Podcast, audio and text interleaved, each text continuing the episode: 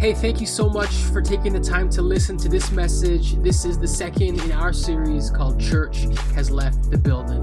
Whatever you're doing, wherever you are, sit back, relax, enjoy. Uh, as we begin this morning, I want to read a passage of Scripture. We're going to be in Ephesians chapter 4, and it says this. In verse 1, it says, Therefore I, a prisoner for serving the Lord, beg you to lead a life worthy of your calling, for you have been called by God. Always be humble and gentle. Be patient with each other, making allowance for each other because of your love. Make every effort to keep yourself united in spirit, binding yourselves together with peace. For there is one body and one spirit, just as you've been called to one glorious hope for the future. There is one Lord, one faith, one baptism, one God, and Father of all, who is over all, in all, and living through all. I want to call our message this morning the call. The call. You know, one thing that my wife and I, we have a great debate in our house, and uh, it revolves around cleaning. And uh, the debate in our household is this it's the surface clean versus the deep clean. Now, I hope you guys understand there's a difference between a surface clean and a deep clean. Anyone know what I'm talking about? Like, the surface clean is something that we do every single day. It's the, the quick sweep of the house. It's uh, cleaning up after the twins, picking up their Jolly Jumper and their Alka-Seltzer, and just all of these terms I didn't know six months ago. It's sweeping, and it's just, it's the surface clean. You guys know what I'm talking about? Like, it happens every single day. And then there's the deep clean. Now, the deep clean is like where you vacuum, it's where you mop, it's where, it's, it's like you really get into the nitty gritty. Now, when it comes to these two cleans, the debate in our household is when these cleans happen. You see, uh, for those of you guys, if you are not aware of this, uh, church leaving the building, uh, it's not a huge deal for Kingdom Church because the history of our church is that we actually started not in a church building, but we started uh, in our basement. And so what happened is that what we would do, we would have everyone come to our house in our basements. And so every single Friday before the weekend, Christy and I would clean up our, ho- our house. And so every single week, we didn't do a surface clean, we did a deep clean. So we'd mop and we'd vacuum the whole ordeal. And so I was of the belief that when people came to our house, we didn't necessarily need to deep clean, we should just do a surface clean. And the reason I felt this way was because as soon as anyone came to our house every single time, without fail, whether it was a kid, whether it was someone spilling crumbs, our deep cleaned house would no longer be clean in a matter of minutes. And so what I always said is like, why don't we just do a surface clean? And it's not because I don't like the deep cleans. It's just that when my house is deep clean, like I want it to stay clean. I don't want anyone over. I barely want to live in it, live in it myself. Come on, somebody. Now, in the comments right now, you can let me know when you clean your house, uh, if you have people coming over, if you're team deep clean or team surface clean. Now, for where I want to go this morning, neither really matters because what I actually want to talk about is what we agree on. And what Christy and I both agree on is that when anyone comes over to our house, we want our house to look clean. And, and I think for a lot of us, whether you're team deep clean, team surface clean, if someone's coming to your house, you want your house to look nice. Why? We want our houses to look nice because we know that the cleanliness of our house is often a reflection on us. What does that mean? It means if our house is clean, if our house looks good, people will probably think that we're good, that we have it all together. And then on the flip side, if our house is a mess, if things are dirty, a lot of times people might say, oh my gosh, these people are a mess. Because the point of what I'm trying to say is that I think we can agree on one thing, and that is that our buildings our houses, the cleanliness and what it looks like reflects the home owner. We're in the second part of our series called Church Has Left the Building. And uh, if you guys can see today, we've really left the building. I hope you guys can see the views online this morning. Now, what we're doing in this series, if I could break down this series super simple, I would say this. Church Has Left the Building is a series for each and every one of us where we can learn how to step into our calling. What is our calling? What we have said is that our calling is that for each and every one of us, if we follow Jesus, we are the church. Church is not a place that I go. Church is not an event that I attend. Each and every one of us that follow Jesus, we are the church. And so, in this series, what we're doing is we're talking about how we can step into that calling of being the church. And what I've just said is I just believe that God has positioned us as a people this season for the church to not only take ground, but to finally step into the calling that we've always had. You see, what I just said is that, and the reason I told this illustration is because one thing that I said was that our buildings are often a reflection of the homeowner. And I think the same thing is true when it comes to God. You see, what the Bible tells us is that the Bible says that if you are a follower of Jesus, you are literally the temple of God. What does that mean? What that means is that God chooses to dwell in you. God does not have a temple. God does not have a sanctuary. God does not have a building. God does not have a church. He does not have a holy place. God actually chooses to dwell in people. That means that you are the holy place. You are the sanctuary. You are the church. Now, what's interesting though is that if God chooses to dwell in us, I could say it like this if we are literally the home of God, what that means that each and every one of us, we are actually a reflection, we are actually meant to be a picture of God. When people see us, if we call ourselves followers of Jesus, they are actually supposed to see God. Why? Because the building is always a reflection of the home owner. This is the building in which God has chosen to dwell. Now, for a lot of us, we may be thinking to ourselves, man, if I was God, like what kind of a plan is that? Because I'm just going to be honest, I'm messed up. I don't always have my stuff together. Are you trying to tell me that God has chosen me? Like, if I was God, I don't know if that would have been the plan that I would have chosen because I'm a mess. I love how Paul puts it in Colossians chapter 1 verse 27. He says this. He says, God has chosen to make known among the Gentiles the glorious riches of this mystery, which is Christ in you, the hope of glory. Paul is saying Jesus dwells in you. The hope of glory dwells in you. But I love what he says. He says, this is the great mystery. Why is it a great mystery? I think it's a great mystery for a number of reasons. And I think one of them is so simple. If Jesus wanted to, Jesus, when he resurrected, he could have stayed around here forever and been like, I'm to, I'm to be my reflection of myself. But the mystery is that God did not choose to do that. God chose to dwell in people. God chose to allow us to be the sanctuary, allowed us to be the picture of God to the world. Now, I don't want to spend a whole lot of time asking ourselves why God would do that. I don't want to question it because I, I, if I did, I would probably say, man, it'd be better if Jesus represented himself. But Jesus has told and called us to represent him. And so, what I want to do in this message and really in this series is I want to help us step into that calling, which is to be the building in which Jesus dwells, the reflection of God. And so, in order to do that, I want to be in the book of Ephesians. We read it at the start, and, and all of our, our verses this morning come from um, Paul's writings. And so, I think it'd be uh, beneficial for us to know who Paul is. If you're new to church, Paul is someone he's quite famous in Christian circles. And the reason that he's famous is not because he was a disciple of Jesus. It was because the resurrected Jesus actually appeared to Paul afterwards when his name was Saul. And Paul was someone that was actually persecuting Christians. And what happened when Jesus came into his life, Paul has a complete conversion, and Paul becomes one of the leaders of the early church. He's planting churches, and he's really moving forward the message of Christianity.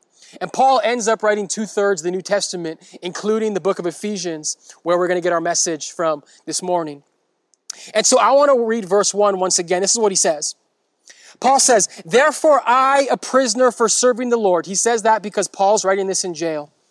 He says, I beg you to lead a life worthy of your calling, for you have been called by God. Now, I'm going to break that down and I want us to understand it. But in order for us to understand these words, we need to understand, understand something fundamental. And what that is, is that there's actually an order into which all of these words make sense.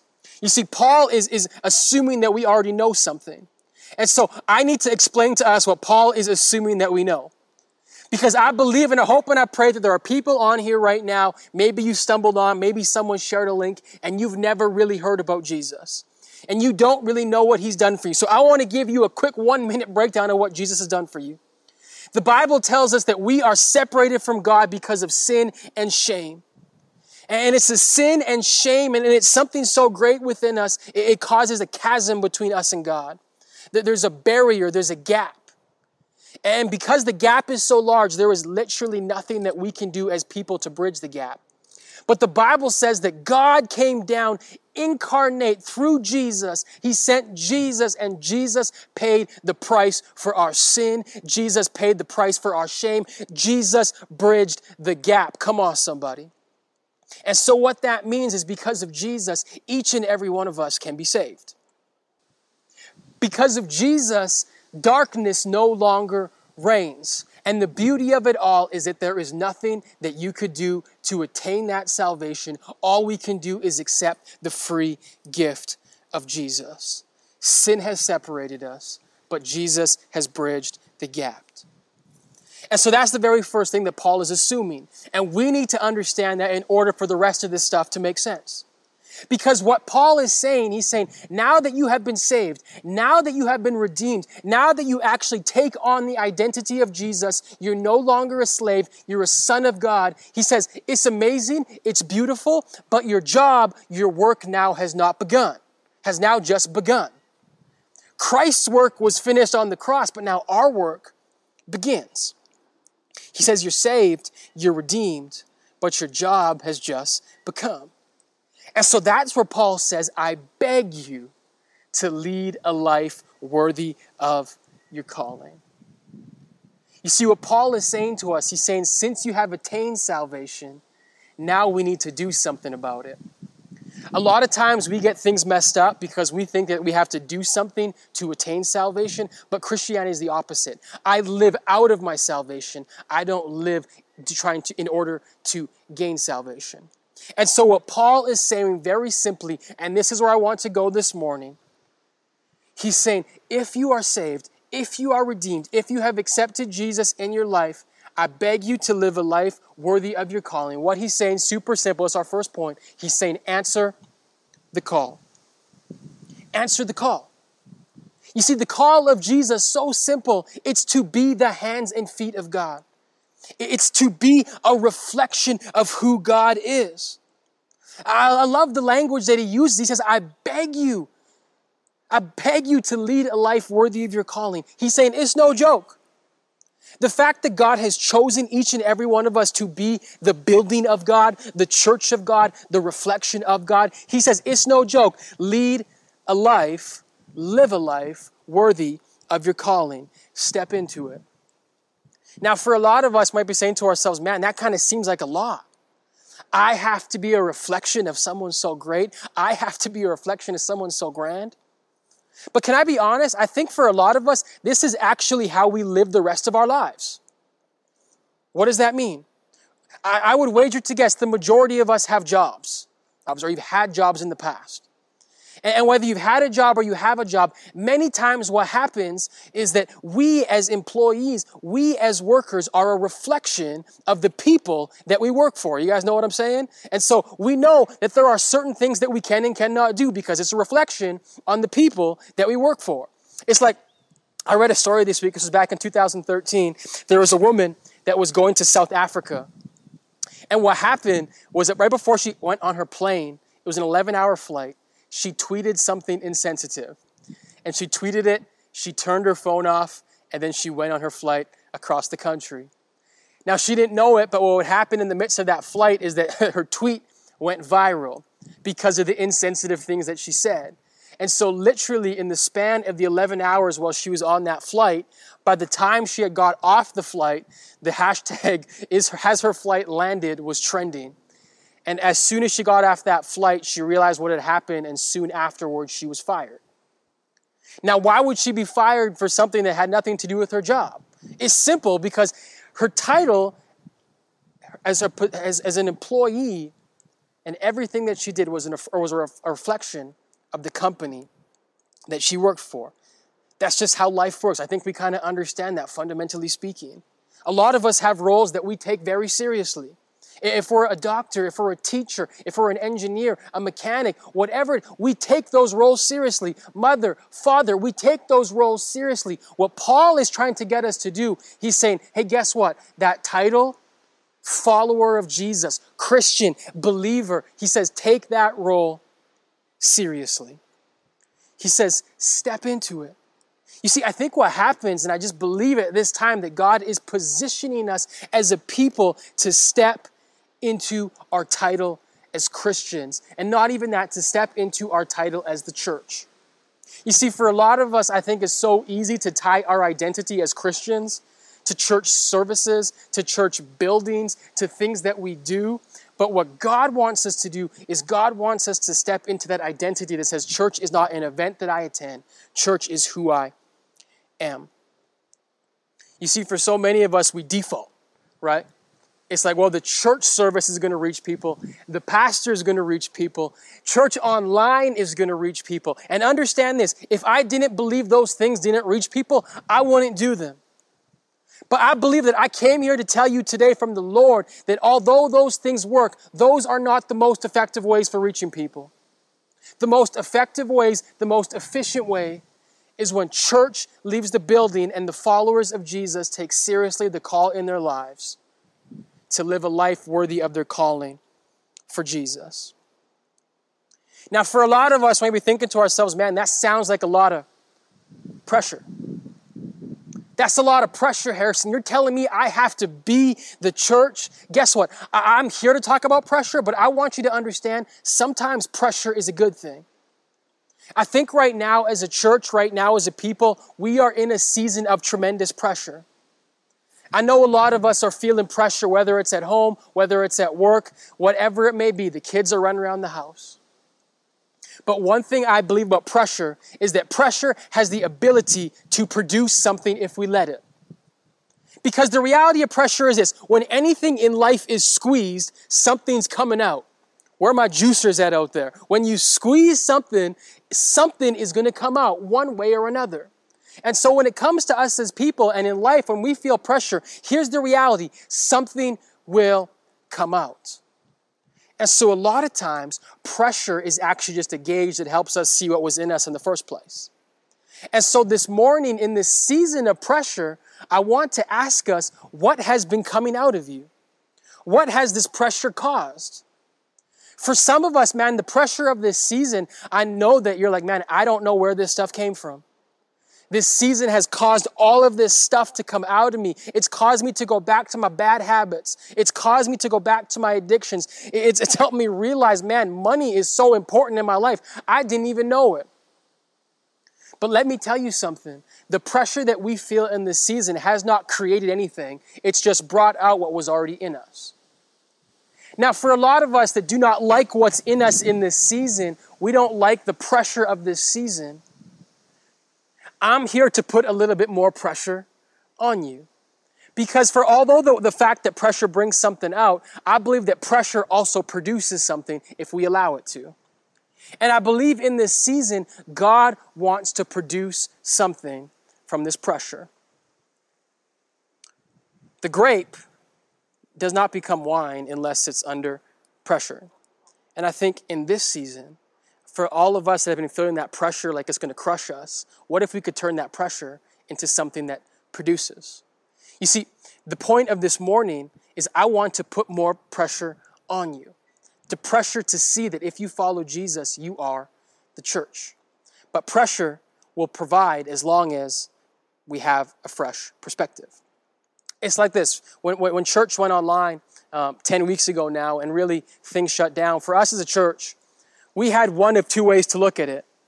Because here's the reality this could have crushed us, right? We're, we're a brand new church. We haven't been around too, too long. And so to not have a building, to not be able to interact with people, to not be able to, to, to love on people, man, that could have crushed us. But we had one of two options with the pressure. We could either let it crush us or we could pivot.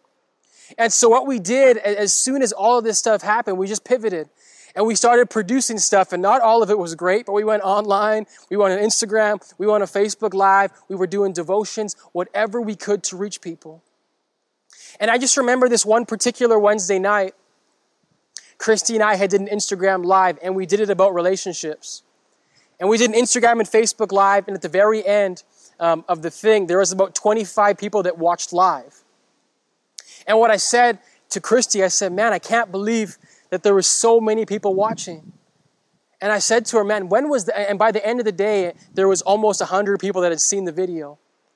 And I said, Man, when was the last time on a Wednesday night we were able to speak to 100 people? And in that moment, I said, Chris, I can't believe this, but we have almost 500 followers on the church Instagram account, 300 on Facebook, 100 subscribers on YouTube. And I just felt like I needed to repent because I said, man, we have been treating those people like they don't exist. And we have all of these people that have been following us, and our main objective was to get them to come to a place instead of going to where they are. Can I tell you guys something? People think COVID has, has changed a lot. All COVID has done was that it brought people to the place they already were. We were already online before all of this. And so I just said to her, man, there's all these people, but had this situation not happened, we wouldn't be able to see them. And so what happened was the pressure of this season caused us to pivot but because we looked at pressure not as something to crush us, but as something that could produce, we were actually able to reach more people. Do you guys see what I'm saying? And so, what I want to do in this season is I want us to turn that pressure into power. And I want us to turn that pressure of the calling of God on our lives to be the church, I want us to turn that into power. Is pressure? Yes. But what happens when we step into pressure, when we lean into it, God will begin to produce something.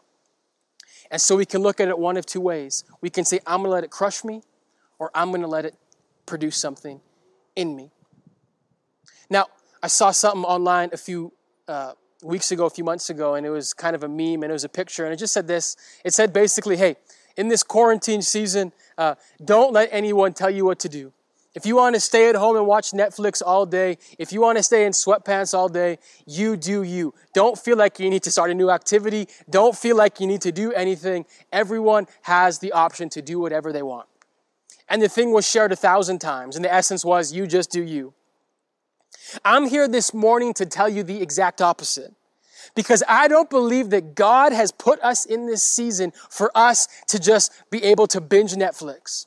I believe that God has put us in this season to position us to be the church. This pressure is supposed to produce something. It's supposed to produce the life and the church that we were meant to be. And so I want to encourage you in this season, let's, let's pivot. Let's pivot. Let's, let's begin to do more than we were doing before. Let's be the church. Because can I tell you something? In this season right now, we have a chance, we have uh, an opportunity like we did not have before. Because people are looking for hope. People are looking for answers. People are looking for those who have, have light in the darkness. And I wanted to do this series right now as things are pushing back towards normal because I don't want any of us to miss the window that we have right now. The window where people are open to hearing the gospel the, the, the window where people are open to hearing what you have to say. Because can I go back to social media for a second? I'm going to be honest. I know many of you have a much greater platform than the church even has. And you have followers and you have people that are listening and they want to see what you have to say. And I'm going to be honest, I do this too. For a lot of us, we use our platforms as a place to push our brands or our clothes or what we're eating or just cute or cool views. What if we began to use our platforms as a way to reach people? Part of being the church, part of taking our call seriously is showing up where the people are. There are people online one thing I say to our church every single week, and I'll say it to the whole church at large one little thing has the ability to change everything. What if sharing a link changed someone's life? What if posting a picture? What if posting an inspirational message? What if you went online and you encouraged someone? Now, a lot of us are saying, well, Pastor, I don't know what to say. I, am not even sure what I would do. Guess what? If you have nothing to say, you don't know what to say, we will send you something. We will give you a resource. The reality is this each and every one of us have a platform from God. So let's lean into it. Let's use the pressure of this season to produce something. And I want it, let's use the pressure of that high calling to say, I need to produce wherever I am. For a lot of us, you're still working. For some of us, you have teams you see every single day, whether it's still in person or whether it's on Zoom. Part of being the church, listen to this, is meeting people where they're at. How sad would it be if we looked back one day and the places where we worked, the schools that we attended, places we spent many hours of our lives, the people had no idea that we followed Jesus. The people had no idea that we were the church. Listen, I want to challenge you. I want to encourage you. Let's not let one more day go by where people don't know who we are and what we do. Now, for a lot of us, it's like, man, you know what, Pastor, that sounds great. And I want to be the church. I want to share Jesus. But man, people don't want to hear about God. People don't like God. Haven't you heard about this culture? Can I tell you something? I don't think it's that people don't like God or don't like Jesus. I think the reality is people just don't want to hear about faith that they don't see lived out. In other words, it's don't tell me how much you know. Don't tell me how much you, you care about Jesus until you show me how much you care about me. Live it out. And I just believe if we can live lives, because part of, of, of leaning into that calling of Jesus is to live a life where people are attracted to you. It's to live a life where people look at you and they say, Man, I don't know what I believe about God, but if God is anything like that person, I want him to be true. What if instead of trying to debate people about if God is true, why don't you live a life where they want God to be real? Step in to the calling. Show people you care. Look, look what Paul says he goes on. He says, Step into the calling, verse 2. He says, Always be humble and gentle. Be patient with each other, making allowance for each other's faults because of your love. People want to know how much you care before they'll ever care about what you know or how much you know. People will listen to what we have to say if our actions give them reason to. Paul says, Be humble, be gentle, be patient. You know what being humble says? Being humble says, I don't always have to be right. In fact, being right is not more important than me listening to you, than me loving you, than trying, trying to see things from your perspective. Come on, somebody, we're going back to last week. We're meeting people in the middle. Be patient. Look what he says. He says, Be patient with each other, making allowance for each other's faults because of your love. You see, we live in this world, this cancel culture world. You know what that is? It's like you make one mistake, you say one thing wrong, you miss say one thing, and you're gone.